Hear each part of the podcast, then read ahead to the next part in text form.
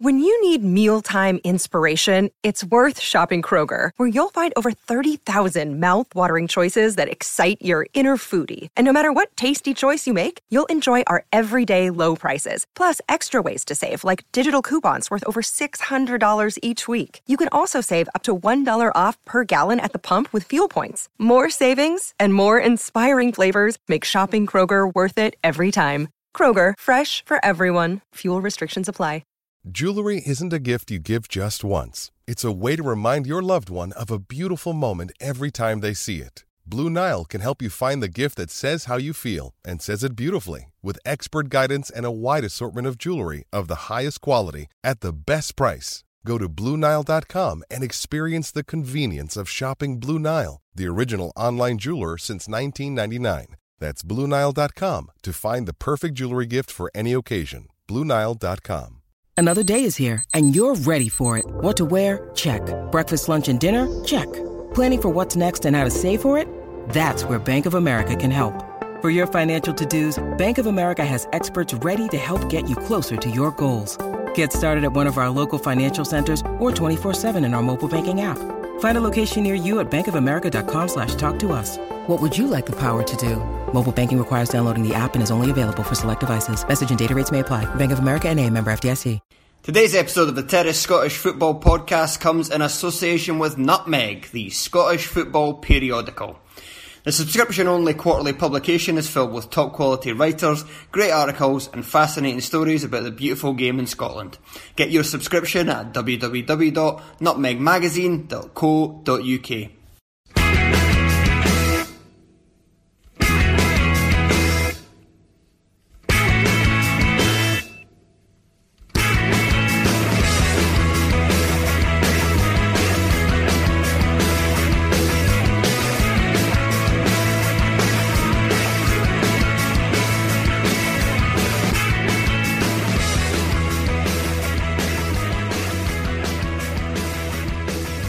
welcome to Friday's episode of the Terrace Scottish Football Podcast. My name is Craig Fowler and I'm joined on this occasion by Joel Sked. Hello.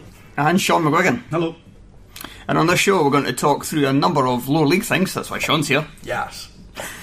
But first, we'll start with the games in the Europa League on Thursday night. Uh, we've kind of ignored them on the main show so far this season because we tend to record on a Thursday and it's just been a bit annoying to try and, and fit these games in. But seeing as we're coming to the business end of the groups and both Rangers and Celtic are in contention to reach the knockout stages, we thought, why not knock it back 24 hours and let's discuss it then. Also, you know, helped that we had nobody to record a Thursday show, so. Is, is that right? I just thought I just thought nobody could do it last night. But then my phone was broken for about. Well, it was kind of it helped both because I originally did say Friday, and then I think I said Friday night and try to get something set up there, and then completely forgot. Like just about all of us are going to Young Fathers today, except for you two losers. Yeah, sorry about that. I had about seven hundred messages to catch up on, so there was no way I was going to uh, read all of them by the time I had a phone again. Okay. And Joel actually had a ticket and then backed out. Yeah, it's uh, it's one of those where it was ve- I was very much reluctant. However, when I woke up this morning, I was delighted I had because my God was I tired. Also, the shower rail fell on me, clocked me in the head, so I was just standing naked in my bath, dripping, shaking my head and laughing. Oh, ah. horrible, horrible vision that is. At quarter to six in the morning. Ah. A naked, injured Joe. Can I link that to Rosenborg Celtic? No, no, I can't. Let's just delve into it. So, Joe, you mainly watched this one. Yes, it was like watching a pre-season friendly. It was like from the little I saw of the game, I was struck by how little tempo there seemed to be to a lot of it, other than Celtic maybe and Rosenborg in like the last five minutes. Yeah, Rosenborg they, they kind of came into it towards kind of make a half, half-hearted attempt to get back into it, but they could still have qualified. However, it was a very unlikely scenario for them to to do so. Celtic started pretty well, and they they had just had a lot of control. They didn't have they didn't have to play with a lot of pace. So obviously with with Forrest, you see with the goal, um, Christian and Cajun and Rogic, they would they would step step up a level or a gear every now and then but it suited them. It was perfect because they are uh, obviously they were flying back that night, and they've got this uh, this obviously semi final. They've got the final on, on Sunday. That going kind of going through the motions uh, in second or third gear was, was was ideal. So they're not using a lot of energy up. They were able to take off. Uh, so I think Forrest came off, Lustig came off with uh, a, a knock, which was unsurprising. Um, and Edouard, he was given 65, um, just 65 minutes. Rodgers was keen for both him and Griffiths to get to get game time, and then you saw Scott Brown coming back as well. So it, it really was just um, okay. It wasn't exciting, but Celtic it was very professional and efficient. Scott Brown, who seemed to find a hairdresser in Trondheim. Yeah, because I noticed when I was looking at the pictures that he was he, he had here, like days leading up to it, and just decided to go. I mean, I say he's a hairdresser. The guy probably earns about like thirty grand a week. He could, I'm sure he could afford just a set of razors that he can carry with him. I'm sure there's uh, Edouard or uh, someone who's got fancy stuff in the hair would just be able to shave it off for him. I thought it looked even more unusual with hair. Yeah. Yeah. Did you see the pictures of him and James Forrest in, in suits? They they got they uh, went to this place to get uh, tailor made suits. My God, do they both look uh, like they should belong in suits? Unless it's a court date. yeah. So so Brown, but the thing is, Brown, you, you'd expect him to maybe wear a Burton suit. You'd, he would suit a Burton suit, but this was just a really fancy suit. Like, it just doesn't look right there. Forrest just looked really uncomfortable, and again, he, he seems to have less of a neck in a suit than he does in a football shirt. A Shaughan? negative neck. uh, Shaughan, did you watch the game? I watched the vast majority of it. Yes, I thought it was quite a strange game, uh, as Joe said. It was uh, as the first half was as dominant as I've seen Celtic away from home uh, in Europe, and then despite that, with about 50 minutes to go, I thought they're absolutely going to chuck us away here. Even though, to be fair, as much as it was more, second half was more even, and Rosenborg never really looked like they were going to score, but you just felt Celtic's going to somehow contrive to, to throw it in here. Uh, Gordon's kicking doesn't always fill me with confidence. I wasn't particularly keen at, at that at various points of the game, but no, I mean, I think having a, a, kind of central defensive partnership for the first time in maybe this season uh, helps a lot. And as you say, they were able to take off Forrest and kind of preserve him for the for the cup final. They were, uh, yeah, thoroughly deserved a win, which doesn't come along too often away from home in Europe. Yeah, so I, I agree that there. We were talking towards the end of the, the game last night because I'd started writing up like my five things and player ratings, and Gordon was. I don't, I don't think I had to save like an actual a save to make, but there was a, a couple of nervy moments where a cross went in the box or a corner came in and thinking, oh, they could could squeeze something out here, which uh, which which would have made me very angry. However. Uh, yeah, I completely agree with Benkovic and Boyata. Looked into it. Benkovic, and he's played 11 games for Celtic and they've conceded three goals. They've kept nine, clean- nine clean sheets in those 11 games. He, again, they, him and Boyata didn't have much to do, but there was one where in the second half, Rosenborg got behind, put a great ball into the box and uh, missed out Boyata, but Benkovic was there, just c- came swept up, and they just. I think they just suit each other. They're both powerful. They're both quick. They're both confident. It seems like if Dedryck Boyata is playing with another player who's um, kind of as, as, as confident as he can be sometimes, where you, you think maybe he's too over, overconfident. Um, it just seems to um, make him feel more comfortable. Whereas if he's, for example, playing with Jack Hendry, it seems he seems to think, shit, I'm the senior one here. More, there's there's more responsibility, more pressure on me, and uh, it, it kind of I don't know if maybe it's a mental thing, but both of them look probably the best centre back partnership since Denayer and Van Dijk. It's probably not a case of being senior because he's obviously more senior than Benkovic as well. He's about six years older than him. Hmm. But I think it's just a case of you're if you don't trust your centre half partner, then Yeah. you have to think about their game as well as your own. Aye, he, aye, he has to concentrate on the other guy's game rather than just his own game. Uh, I thought Tierney was very good as well, especially in the first half. Gave them width down that side. Yeah, I him and Forrest were the. I think I gave them the highest uh, highest marks last night. Uh, for Forrest, will come on to him in a sec, but yeah, Tierney, the way that Celtic they went back to the back like a back four rather than this the high kind of hybrid three five two they were playing uh, at times last season, and Forrest had been taken playing a lot more centrally. Uh, as you saw, saw this uh, Scotland as well, so the the width really does just come from Tierney now, and one something that's I think is really underrated with him is his acceleration. Sometimes he just from a standing start, he would just knock it, and uh, he would just go from like zero to I don't know twenty mile an hour, just just like that. I think the popular way to say is zero to sixty, even though you're not talking in a car. I wasn't sure. That's what I was thinking. To go for zero sixty because he doesn't do sixty. Zero to I don't know twenty mile an hour. That's probably right though. I, thought, I thought it was reasonably accurate. Whereas zero to sixty would be inaccurate. Yeah. That'd just be silly. I'm a journalist. I'm dealing with facts. that means he's literally a car. Yeah, which is no. Thank you, Shaughan. Uh, yeah, so go back to going back to Forrest. I I just think he's it's, it's come it's come the time now where he is the leading forward player. If that makes sense. that you've had Sinclair in the f- kind of first season. You've always had Rogic on the periphery. You've had uh, Moussa Dembele as well. But now, now it just seems to be him. So Odsonne Edouard, I think he's a talented, really talented player. But again, last night you think he's still lacking consistency. Um, he's still like performances last night still bring doubts. Sin- Sinclair's getting back to a bit more consistency, but he's still not that same player that terrified defences in his first season. Uh, Rogic actually lasted 90 minutes, 90 minutes last night, but he's not been as um, as dominant as dominant as his talent suggests. But Forrest, just I think he's just become a, a, a much more all round player. I wouldn't be surprised to see him play more centrally. Even Going even I may be uh, maybe forced to admit that I think Forrest might actually be quite good now. it's only taken me about six years. Uh, just to make the you said for uh, Rogic lasted the ninety minutes. He's done that quite a few times recently, hasn't he? I think he, he done back to back games not long ago. Oh, did he? Yeah, that's I, I did. I, I- I've been I've actually been meaning to look that up because it's there was there was a spell where it was just like sixty five minutes. Oh, off he come Rogic, and he just looked uh, just looked totally fed up. It was quite easy for him to do it last, Last night. night, 'cause yeah, it was such, a, yeah. such a slow paced game, especially in the second half. So it's now fully in Celtic's hands. They just need a draw for the final game against Salzburg at home. Salzburg don't have anything to play for because they've already won the group, although they may get some pressure from their bosses at Red Bull who are saying, please win this game so we can send our other teams Yeah. through to the, the second round as well.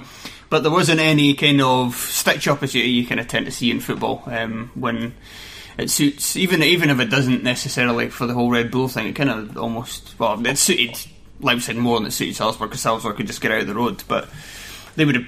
I mean, a draw would have been the worst result for them, so they could have just kind of. Or was it no? It wasn't a draw. It was um, for Leipzig to win. That would that would have maybe stitched up Celtic. Yes, Right. because then all three teams could conceivably have finished on 12, points. points. and Yeah. Celtic would have finished third, depending on what the score was at Celtic Park. Yeah. I suppose you don't want to leave that just on the off chance that Celtic have a brilliant night in Salzburg and pump them 4 0 or whatever. What was the score in the first leg? 2 0? It was, and no, no, it was two one, and uh, Ed, Edwards um, scored early on. Oh, yeah. and then he just got. Oh, but there you go. I battered. mean, Celtic could beat them 2 0 and then that would be Celtic going in the head to head. so.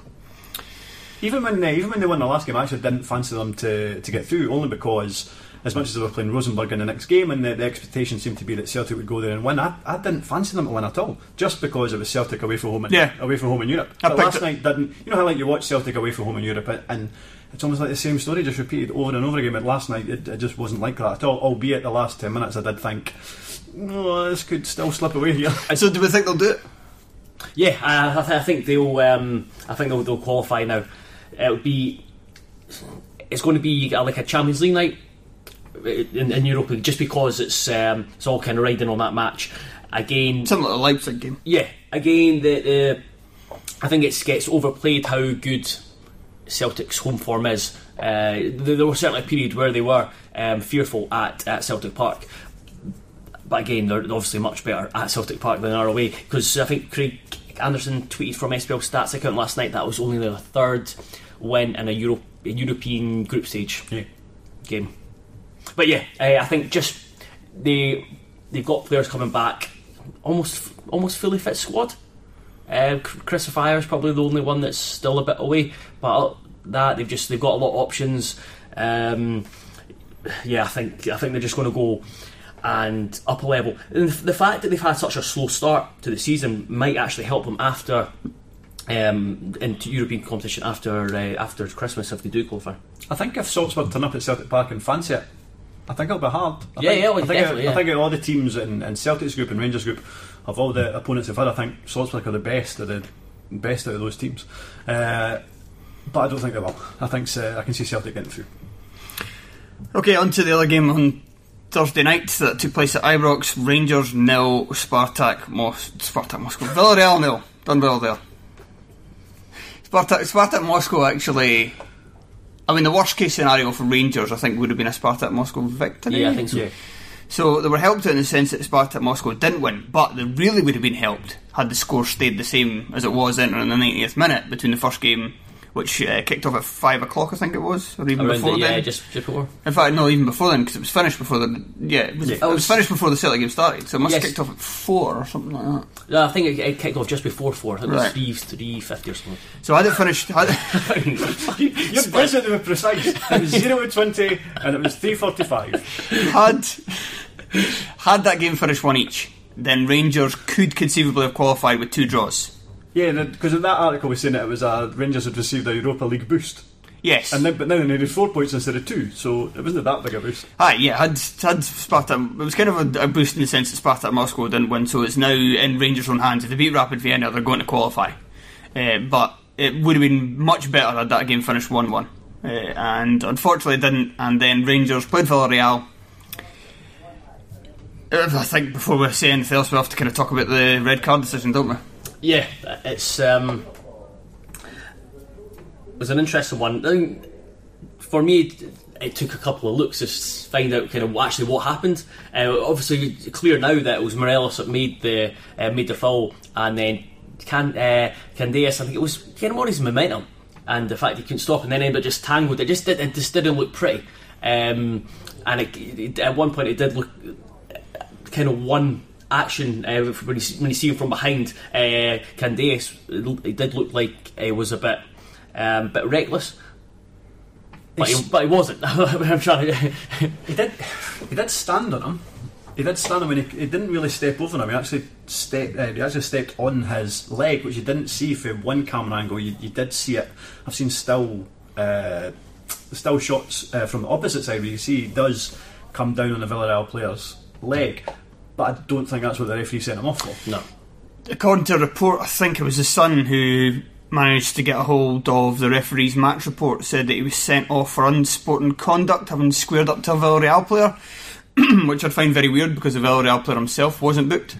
Uh, and also, Lassana Coulibaly came out and said that the referee was telling the players it was number two, which is Tavernier, and they were saying um, that's not number two, he's number two, kind of thing. And Tav was saying it was it was me that done it. Because Tav kind of came in at the end as well. Yeah, because you, you see on seen on the footage that he was um, after the red card was, was shown, he was up to the, the uh, assistant referee that he was like saying it was me. He was, he was pointing to himself. What I thought, what I thought is that because they kind of all went in and then they stood up and there was a bit of kind of afters, and I think the referee just wanted to book somebody, and I think he'd forgotten that he'd booked Candeias, I think that. and had he not. Had he realised he'd booked Candeias, I don't think he would have shown him a, red, a yellow card. No, but he I- might have even booked somebody else. I think if he was sensible, uh, I think it does take a, a brave referee to do this. Just because when he's getting pressurised by players, and when you've got fifty thousand uh, fans going berserk, that to kind of calm like calm down, have a think, and speak to the the linesman, and just try and figure out what what, what happened. The thing is, though, he- as a referee, he could have realised like, oh no. Um, Maybe I was wrong booking him, and say, can he just cancel it and then show T- Tavernier the red card? So it was red card? Uh, sorry, yeah, yellow card. It was strange that, That, that um, would have been really harsh. so it, it was strange. Like, he, he just seemed very, very eager to get over and done with. the guy in the orange top that ran on the park immediately afterwards, he was very angry at the decision. He was. Um, one thing that referees do quite a lot. I mean, every fan, fans and pundits want referees to to kind of treat every decision in a vacuum, kind of thing. But referees don't do that, and it's probably right that they don't do that for for the sport because you, you don't want a referee who just applies the letter of the law all the time. So what ref- referees will tend to do. So you see, you'll see it often in games where players will put some challenges in and they don't get booked, and then somebody puts another tackle in and they get booked, and it's like the commentator's like, well, how's that any worse than the ones earlier? It's, it's not a case that it's worse. Uh, it's the fact that the referee thinks, okay, this point in the match, tensions are seeming to get a little high. I'm going to have to book somebody to keep a lid on it because if I don't start showing the players that they could be punished for this, this is going to get out of order. And I wonder, just with the, the kind of players all coming together, he just wanted to kind of show his authority and say, like, cut this out, I'm going to book somebody. And it just unluckily happened to be Daniel Candeias standing there, uh, having already been booked. I thought his first one was a little bit harsh as well, but I If, if the referee, if, if the referee was um, more in tune with what's been happening in Scottish football, um, he would have written in his match report that uh, Candeias was blowing kisses uh, to the Villarreal player on on the deck. The thing is that the game could have been stopped maybe twice just in the just right before that incident. I'm sure there was. I think maybe Tavernier might have fouled somebody. Could have got stopped at that point, I think, and, I might, and then just before that, I think there might have been a free kick to Rangers in the build-up Yeah. as well. There Uh, was, but yeah. it kind of let play on, play go on, and then there was that big straw match immediately afterwards. So as for Rangers themselves, I mean, very good. That was another thing. That was another weird narrative to come I- this I- Rangers game. Is that everybody's saying like I've seen like the headlines and stuff. Are you saying, going to say about Worrall and Gol- uh, Goldson? No, no. Okay. I was going to say like people saying like, "Oh, McGregor's won Rangers this great point, which massively boosts their Europa, Europa League points." Had Rangers lost that night last night, wouldn't really made that much of a difference. They still have to beat Rapid Vienna in the last game, Mm-hmm. and they still would have had to regardless. It's a great, it's a great achievement to to last over 45 minutes against Villarreal with 10 men and to keep a clean sheet. But I- but it doesn't actually do much to help them in the group. I, I can kind of see what uh, where they're coming from doing it, just because the fact that they have held on for Yeah. uh, ten, with ten men against Villarreal, and it's more of the kind of um, mindset and Yeah, momentum, if you want, going into the Vienna not game. what I thought a lot of people were writing. And I don't Yeah, think probably they not. Yeah, yeah. They, they've probably not thought. Again, when they're when you're writing, it's, you're like, right, this this this kind of makes sense. I don't really want to check it. I just want to finish my writing. there's a, there's a nice snapshot of what my what my working day is like. It was an impressive point, but as you say, ultimately it didn't really do anything for them Yeah. to help them get through, other than it being a kind of psychological boost. Because I thought because they got that free kick uh, about a minute in injury time, and I the centre half started to go forward, and then they kind of retreated, and they didn't really put anybody in the box. I thought at that stage, just get everybody in the box and just lump a long ball in there and see what happens. Because if you lose a goal, it doesn't really change it all that much. Like you said, I, I suppose it does hurt with losing a match in terms of your mindset. Because now that they've got this point against Villarreal, they can maybe build on that and say, right, let's show a similar defensive mm. performance away from home, and we'll have 11 men on the park, hopefully, and can maybe hurt Rapid Vienna as well. Because Rangers were certainly the better sides when they met earlier in the campaign. So I suppose there is that, but I, I still thought Rangers could have maybe just in that last moment just threw a couple of bodies forward and, and just taking a chance. There was there was also when Villarreal had a free kick and the ball kind of broke at the edge of the box and they were I think a bit more composure. It could have been similar to the goal against the third goal against Vienna uh, at Ibrox where they if the ball was played right, I think it was Middleton would have been one on one Uh, possibly, yeah. breaking free. There was a lot of throughout this game. I don't think Rangers actually played that well. They defended as a team well, but I don't think they worked that well going forward. They had opportunities uh, where I know it's a tough opponent, but they had opportunities similar to like other games because they you know they played a you know, tough enough group that they really could have actually asked some questions, but it was just. A number of players getting caught in the ball. Middleton didn't have a good first half at all. Uh, Morelos, Front three didn't. Morelos was lively enough in the first half, but again, there was a few times where he, he didn't quite choose the right option or his touch let him down. He disappeared completely after half time. I know he kind of had a thankless task up there on his own, but you usually expect Morelos to get the ball in lots of space and do something with it, at least hold it up enough so his teammates can join him. That didn't really happen. And you only really had Scott Arfield kind of doing anything in, in an attacking sense. Uh, second half, the I thought Jack was a lot better, um, but mainly just kind of getting in the face of Villarreal players and and helping the midfield to be combative. I thought Coulibaly had his best game for a while, and Arfield, while he wasn't as influential because he had to drop back, he still done a, a good job defensively. It- it- they, they three were the stars of the show pretty much in the end because. the th- three quarters of or McGregor as well, obviously for the saves. For th- three quarters of the back line were fucking horrendous. That's what Wa- I- Worrall, actually, Worrall was maybe too harsh. He was just a bit shaky, but he did have some good moments. Cool, uh, Goldson and Flanagan, Flanagan especially. Oh my god! Flanagan was bad. I didn't think his pass back that got intercepted.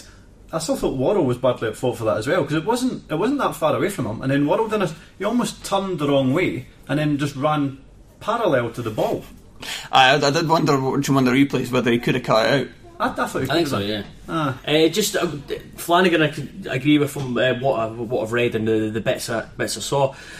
Barisic, I think, is back in the squad for the game on Sunday against Hearts, which was a massive boost for boost for uh, Rangers. He's just a completely different proposition to Halliday and um, Halliday and Flanagan. But it was interesting because Gerrard came out and was like full of praise for Worrall and, and Goldson. Because I know, obviously, sitting next to you, you were, you were laughing a lot at the the, the state of um, Rangers' defence, despite them keeping a clean sheet. It was a- the amount of times in the penalty area they just failed completely to stop Villarreal striker, normally number seventeen, whose name I've forgotten, just drifting past them without even like laying a like laying a finger on them.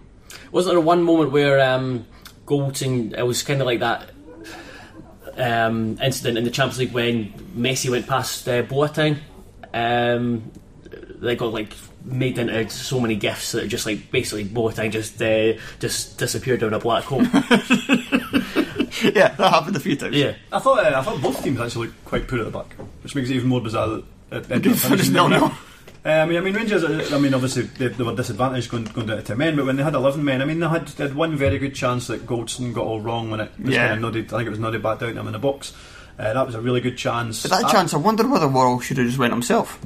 He seemed to have enough of the goal at that back Uh, post. he might eh, have really got a header on target himself, and uh, Arfield had a kind of half chance. Was it kind of early doors? I think Yeah. he did. Yeah, I- hit- I- hit- either side of the keeper. goalkeeper, and it might have been it might have been decent. And then they had, they had the one towards the end when Lafferty had it from about 112 yards. Morelos had a flick from a corner as well that went over.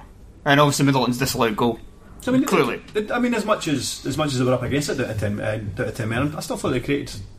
I still still thought they were decent. Uh, I mean, when that draw was made, and you're kind of looking at the opponents, you think Rangers are going to really struggle in that group. And you know, ultimately, the three teams that they're drawn against probably aren't as good as, Yeah. as we thought they were when the, when the draw was made. But if, I mean, if they get through, and I wouldn't say it was beyond them to go to Vienna and win. Uh, I mean, that's still a pretty good achievement. I would I would label this um, this, this the group of mediocrity.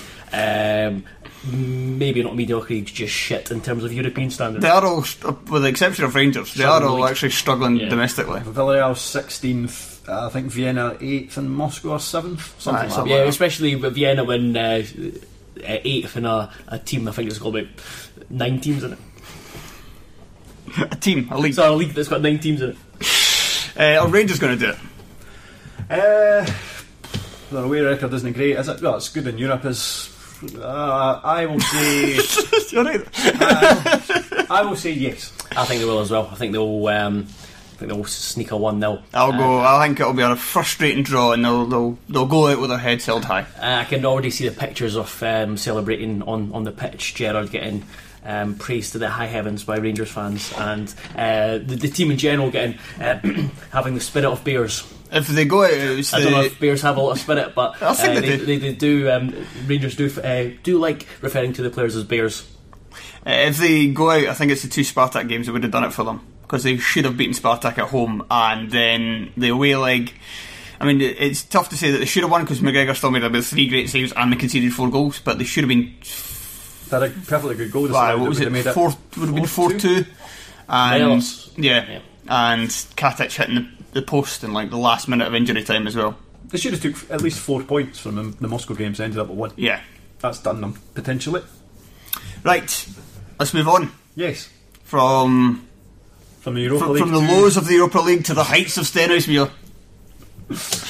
They've got a new manager. Yes, I thought it would have been very strange. it's the radiator, isn't it? That was that was that was kind of odd interview, and I mean, I think, I mean, I think it was Colin McMenamin. It was just that he was like a kind of pinprick uh, in the distance, but it suddenly sounded like him with the radiator having as much. Uh, I, I only I just quickly glanced at, at, at the photo, but it looked like um, he was being interviewed um, via CCTV uh, camera in the in the corner of the room. It wasn't. Uh, you're saying it wasn't the most enlightening of interviews. Uh, however, uh, I thought it would have been strange to talk about Stenhousemuir and not get Craig Telfer's input. So he sent me uh, a load of notes. I forwarded them on to you. Yep. I don't know if you read them, Craig. Nope, no, read them. that doesn't surprise me.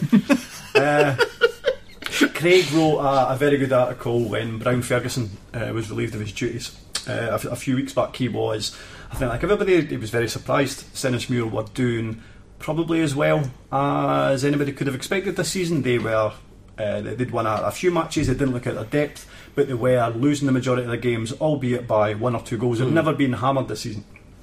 Uh, and then you think to say, well, what exactly will the board, what exactly were the board expecting? And as Craig did point out in his article, excuse me, that it wasn't just this season's results that they were taking into consideration; they were also taking into consideration last season's results, which is odd when you think about it. Bear in mind, last season, Stenhousemuir uh, got promoted. the one one thing for me because I, I read I read Craig's um, article and then read the notes he, he sent us, but so he called it the strange. He called it the strangest uh, managerial kind of sacking or um, kind of departure of the season so far, and there's been quite uh, quite a few.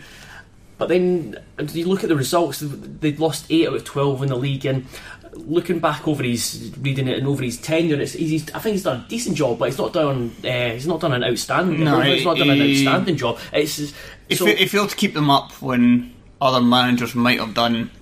He did get them promoted via the playoffs, but they did finish fourth. Yeah, they, they kind of scraped, scraped into it. Yeah. Uh, so it, it wasn't like a, a, fantastic job, and I can kind of see why the, the, maybe the board are just thinking, right, we're we're still we're not doing massively. Uh, we're not a huge disappointment in the league. I think it's quite close down the it's quite uh, close down the bottom. So.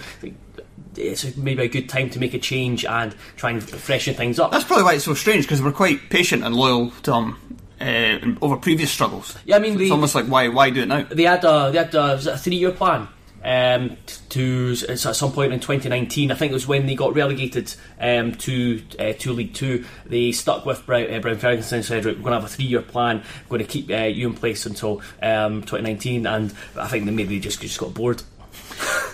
I mean, I think they suggested that it needed freshened up. And, and I mean, last season there was doubts about the fact uh, his formations weren't always uh, suitable to, to, to his personnel that he had. Uh, if they were behind, it was always felt that his substitutions very rarely kind of uh, managed to get anything uh, from a game. And I suppose if there was doubts last season when they were winning games, then obviously there's going to be increased doubts when they're you know when they're when they're losing most weeks in, in League One. Last season as well, their entire game plan was primarily involved Mark McGuigan scoring plenty of goals, which was uh, which they very much done, and then they had Harry Paton in the middle of the park as well. I suppose it's a bit like Montrose. Uh, success last season was scoring goals. Montrose's success last season was not letting any in. Were they ever going to be able to do that again this season? Well, no, because Montrose are now hemorrhaging goals and, and Mark McGuigan struggling to score any this season. So I suppose maybe when you when you look a wee bit further, it wasn't a huge surprise that, he- uh, that, that he left. I think where the board may have got a wee bit surprised, and this is what Craig Telfer hinted at in, in his notes, and that they probably thought there was going to be quite a lot of applicants for the position, uh, and I think they were unpleasantly surprised at the standard of applicant and they got. I mean, obviously we, we don't know who uh, who did apply for the job, but I think the Yours sincerely, Mr. Cathro. Nacho Novo. Uh, But did- didn't they send out a tweet on the day of uh, the, like um, Yeah. so basically closing date for applications? almost like a reminder. Please apply for this. FTP, Bob Malcolm. P.S. The Syrian refugee is a bully. But yeah, so now we've been left with, uh, with Colin McMenamin. Will he? I mean, they're not in too bad a position, uh, albeit at the bottom league. They're not cut off. They've got Harry Paton back uh, on loan. I think I was very surprised they managed to get him back. I mean, he was excellent last season. Was arguably the best player in League Two. I mean, I actually thought he could. have I actually thought he could have uh, got some game time for Ross County this season. Even Ross County fans are saying that they kind of regret sending him out on loan and, and probably would have preferred if they'd kept him. But he's back. He'll he'll probably make a difference. Mark McGuigan is starting to score goals again. Uh, if they can get some more uh, more at him, then again they probably won't get cut adrift. I still think it'll be a struggle to keep them up. Montrose look like they probably have a wee bit more about them this season. Uh, Dumbarton, surely to goodness you, you don't expect Dumbarton to be kicking around uh, the lower the lower reaches of that, that division all season. But yes, still a, a difficult task. Will they have any budget to bring anybody in in January? I'm not so sure. I don't think Stenny's got, got much money swirling around there. That, that's that's what's going back to the the, the whole um, the whole appointment and application process. That's kind of surprising the fact that they've taken this decision, which on uh, which for many was surprising, but but they didn't have a. Um, didn't really have a plan in place uh, for replacing them. It's like you would have thought if they, were, if they were going to make this decision that they would have sounded out candidates and had a rough idea of who would be applying or who'd be willing to have an interview or who'd be willing to take the job. And now obviously they've, they've been left with going into and appointing his assistant. Colin McMillan actually interviewed him, I think last year, um, about just about being a, a going from playing full time to uh, uh, part time. He seems like a, a nice guy. Put, uh, he's still a coach at the same time. Uh, at Steny under under Brown Ferguson, and he um, he was telling me some of the days he worked because I think he was training to be an electrician as well, uh, and the hours he put in was like, well, no he's thanks. had a, I mean, he's had a decent start. I mean, they were they, they lost away to uh, Dumbarton, which uh, they lost two one. I think it was a, a Dom Thomas wonder goal, which uh, kind of done them in that one.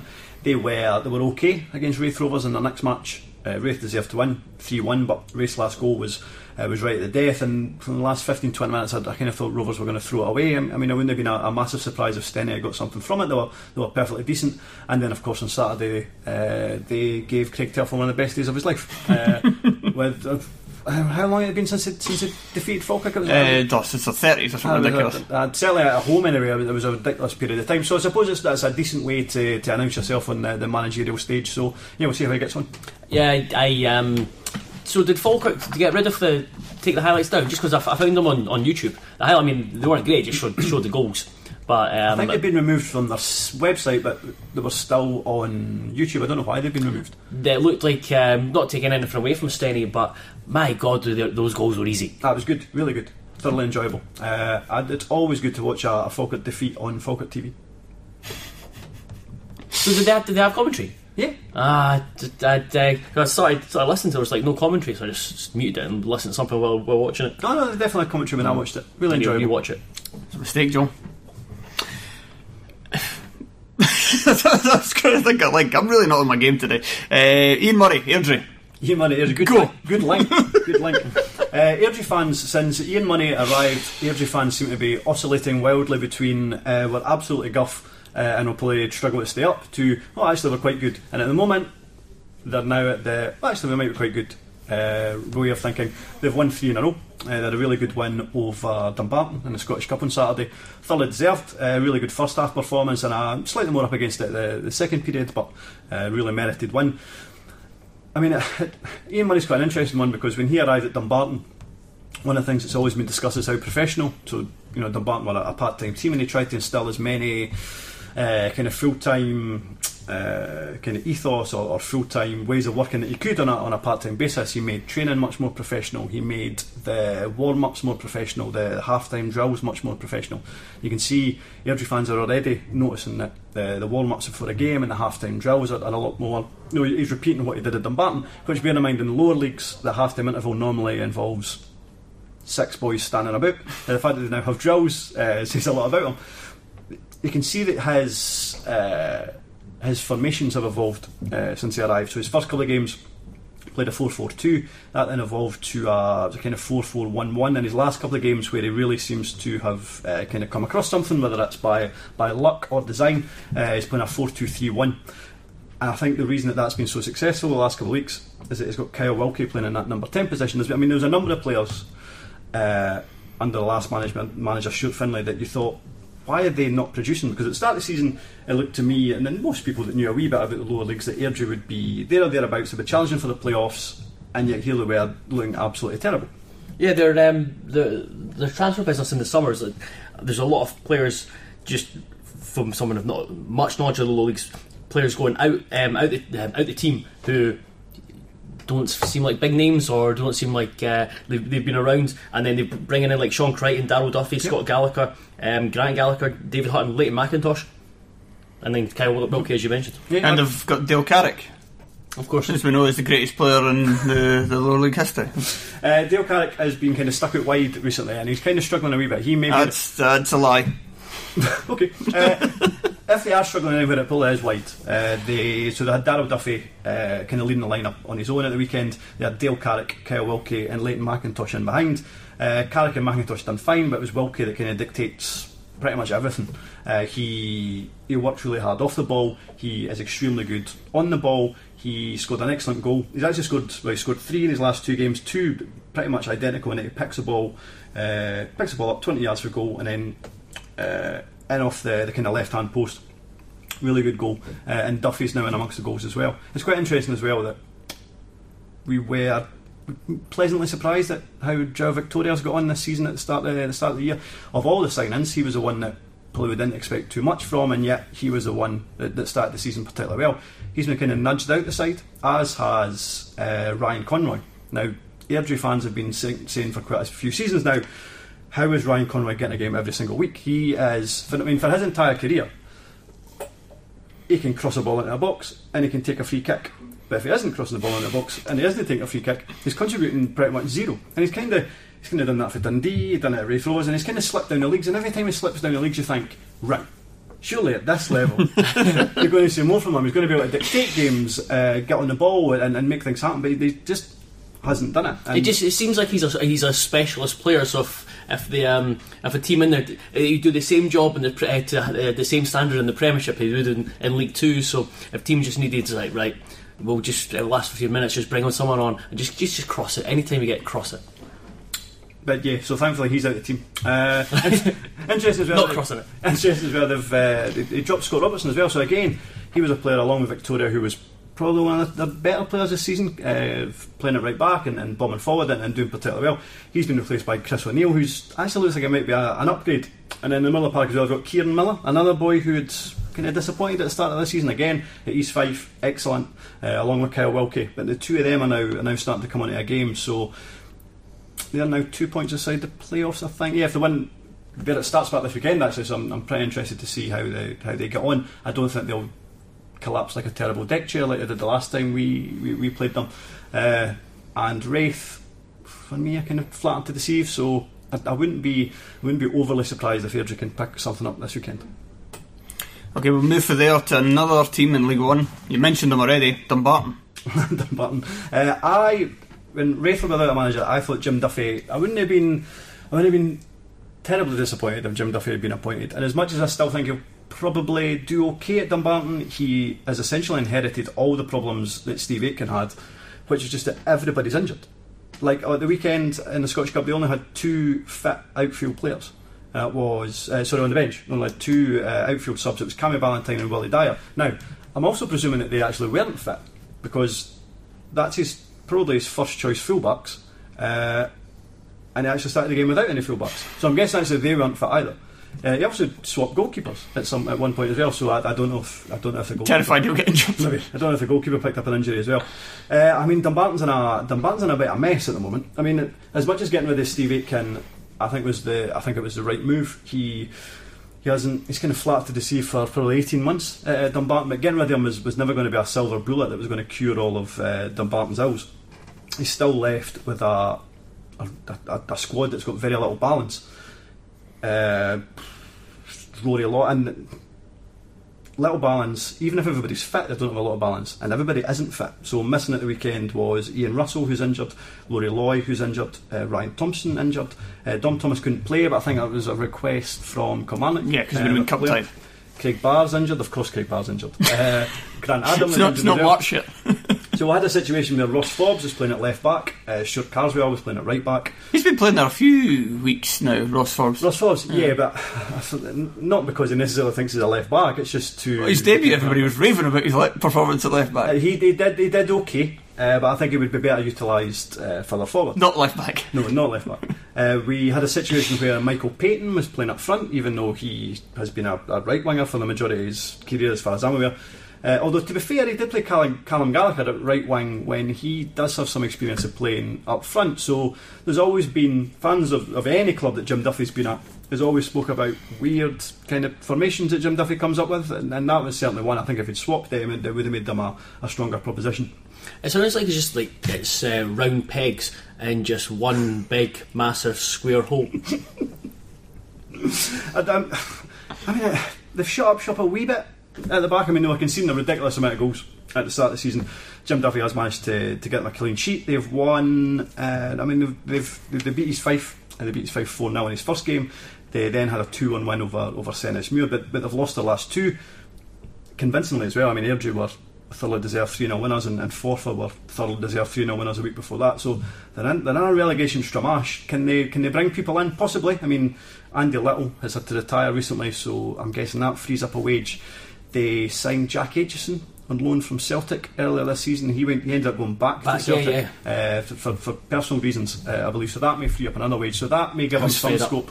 Possibly that may give him some scope uh, to bring in more guys. And if you know someone if Ballantyne gets fit, comes in at right back, he'll probably do very well. Uh, and if he can maybe bring in somebody for Ross Perry, or you know something, even Andy Dowie, who appears to be done and just shouts at people every time they can see their goal, that would help matters as well. It see, so from what you're telling us, it seems that Jim Duffy is going to have to really turn things around between uh, between now and March before he can uh, lead Scotland into Euro 2020 qualifiers. I'm starting to think he may not be a future manager of Scotland. Although I look forward to Chick Young trying to suggest it should be. Uh, well, if not Jim Duffy, then Jim McInally. No, that doesn't even be a thing about. I'd be all for that. Right, uh, we've still got about two or three minutes left. Shaughan, you want to talk about Raith Rovers? Uh, if I must, John McGlynn, another new manager, he he has he has improved. them. Playing fast and loose with the word new. he has improved them. Uh, they're playing surprisingly decent football. He said that they were the best football playing team in the division. In fairness, you should expect that because they're the only full time team in the league. Uh, I think Arbroath would probably have something to say about that. The, the problem at the moment is Arbroath are going through that division like uh, the time Dunfermline were in it and just hammered everybody, and uh, the, the last time Livingston were in it and just hammered. The time everybody. Rangers were in it. The time Rangers were in it and just hammered everybody and went uh, the full season unbeaten. And, and when you're up against something like that, there isn't really too much you can do other than there are three more Raith Rovers Arbroath meetings between now and the end of the season. I mean, Raith will probably need to win at least two of them, you would imagine. Uh, I I mean, I kind of looked at this uh, at, the, at the fixture list and thought to myself, right, if Raith can maybe bring in on average just over two points per game, you know, that should be there or thereabouts in terms of winning the league.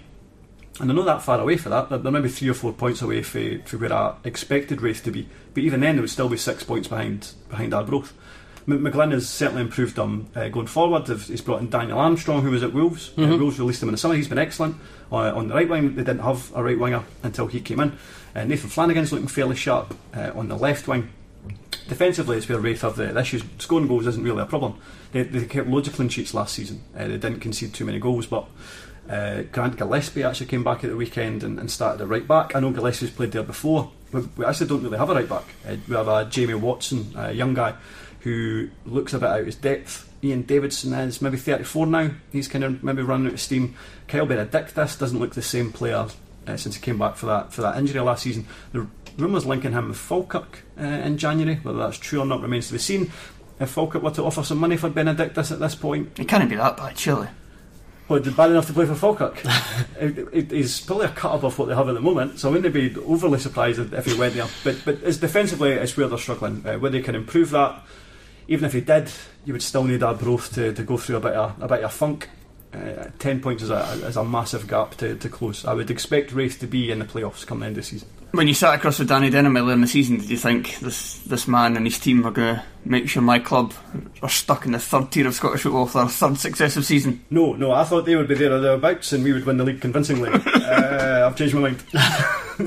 But uh, just in terms of McGlynn's second uh, second spell, uh, I think is the football a lot better to watch. Much better. I mean, that, that was part of the reason why. As much as McGlynn had a lot of success with Raith last time around, when he left to join Hearts, there wasn't any, there wasn't too many Raith Rovers fans that were that disappointed. He, he was coming off the back of a, a season where we'd finish about seventh or eighth, and we'd, kind of had enough of so, so playing playing a, a, playing a style of football that's basically chasing the ball into the corner is all well and good if you're winning games. If you're finishing seventh or eighth, it, it, it's pretty it's a pretty bleak experience. So we weren't overly fussed to see him go, but I've been pleasantly surprised at how we've played since he came back. I mean, he has the advantage that he's the only full time team in that league. Of course he does, but no, I was that was my slight concern when he came back. But uh, no, he's been fine. And now he's Pep Baldiola. Uh, something like that. Right, that's enough. Thank you very much for listening. Please you read that somewhere and Did it come up with yourself. That was uh, that was in the group chat. I can't remember who said it now. Uh, I, I thought I seen it on Twitter. No, I've definitely read it in the group chat. No, fair enough. There was a few people giving him nicknames, and somebody said Pep Baldiola. If you I thought that was the best do find out, um, just just take them, remove them from the group chat, And myself while I'm at it. and yourself. I'll take over admin. Right, that's it. Thanks very much for listening. If you'd like to listen to more, we're going about to record the Patreon soon, patreon.com forward slash terrace podcast, where, in the spirit of Craig Whiten and Gary's uh, refusal to. Gary, Gary's love and refusal to Lust? believe. Quite possibly. Andy's refusal to believe that Craig Whiten's not actually that good. He's shite. He's absolutely shite. We're going to talk about players who we stubbornly refused to admit weren't any good. So make sure to listen to that. Like I said, patreon.com forward slash test podcast as little as $2 a month. Uh, and there's $2 a month or $7 a month, but we do have plans to introduce a, a new tier where we're going to do extra shows uh, and slip them into the new tier. So there's that going to launch, I don't know, probably before Christmas. Cool. Right, Shaughan, say goodbye. Goodbye. Joe, Goodbye. and I'm Craig Furlong for the weekend. Hope you enjoy your football.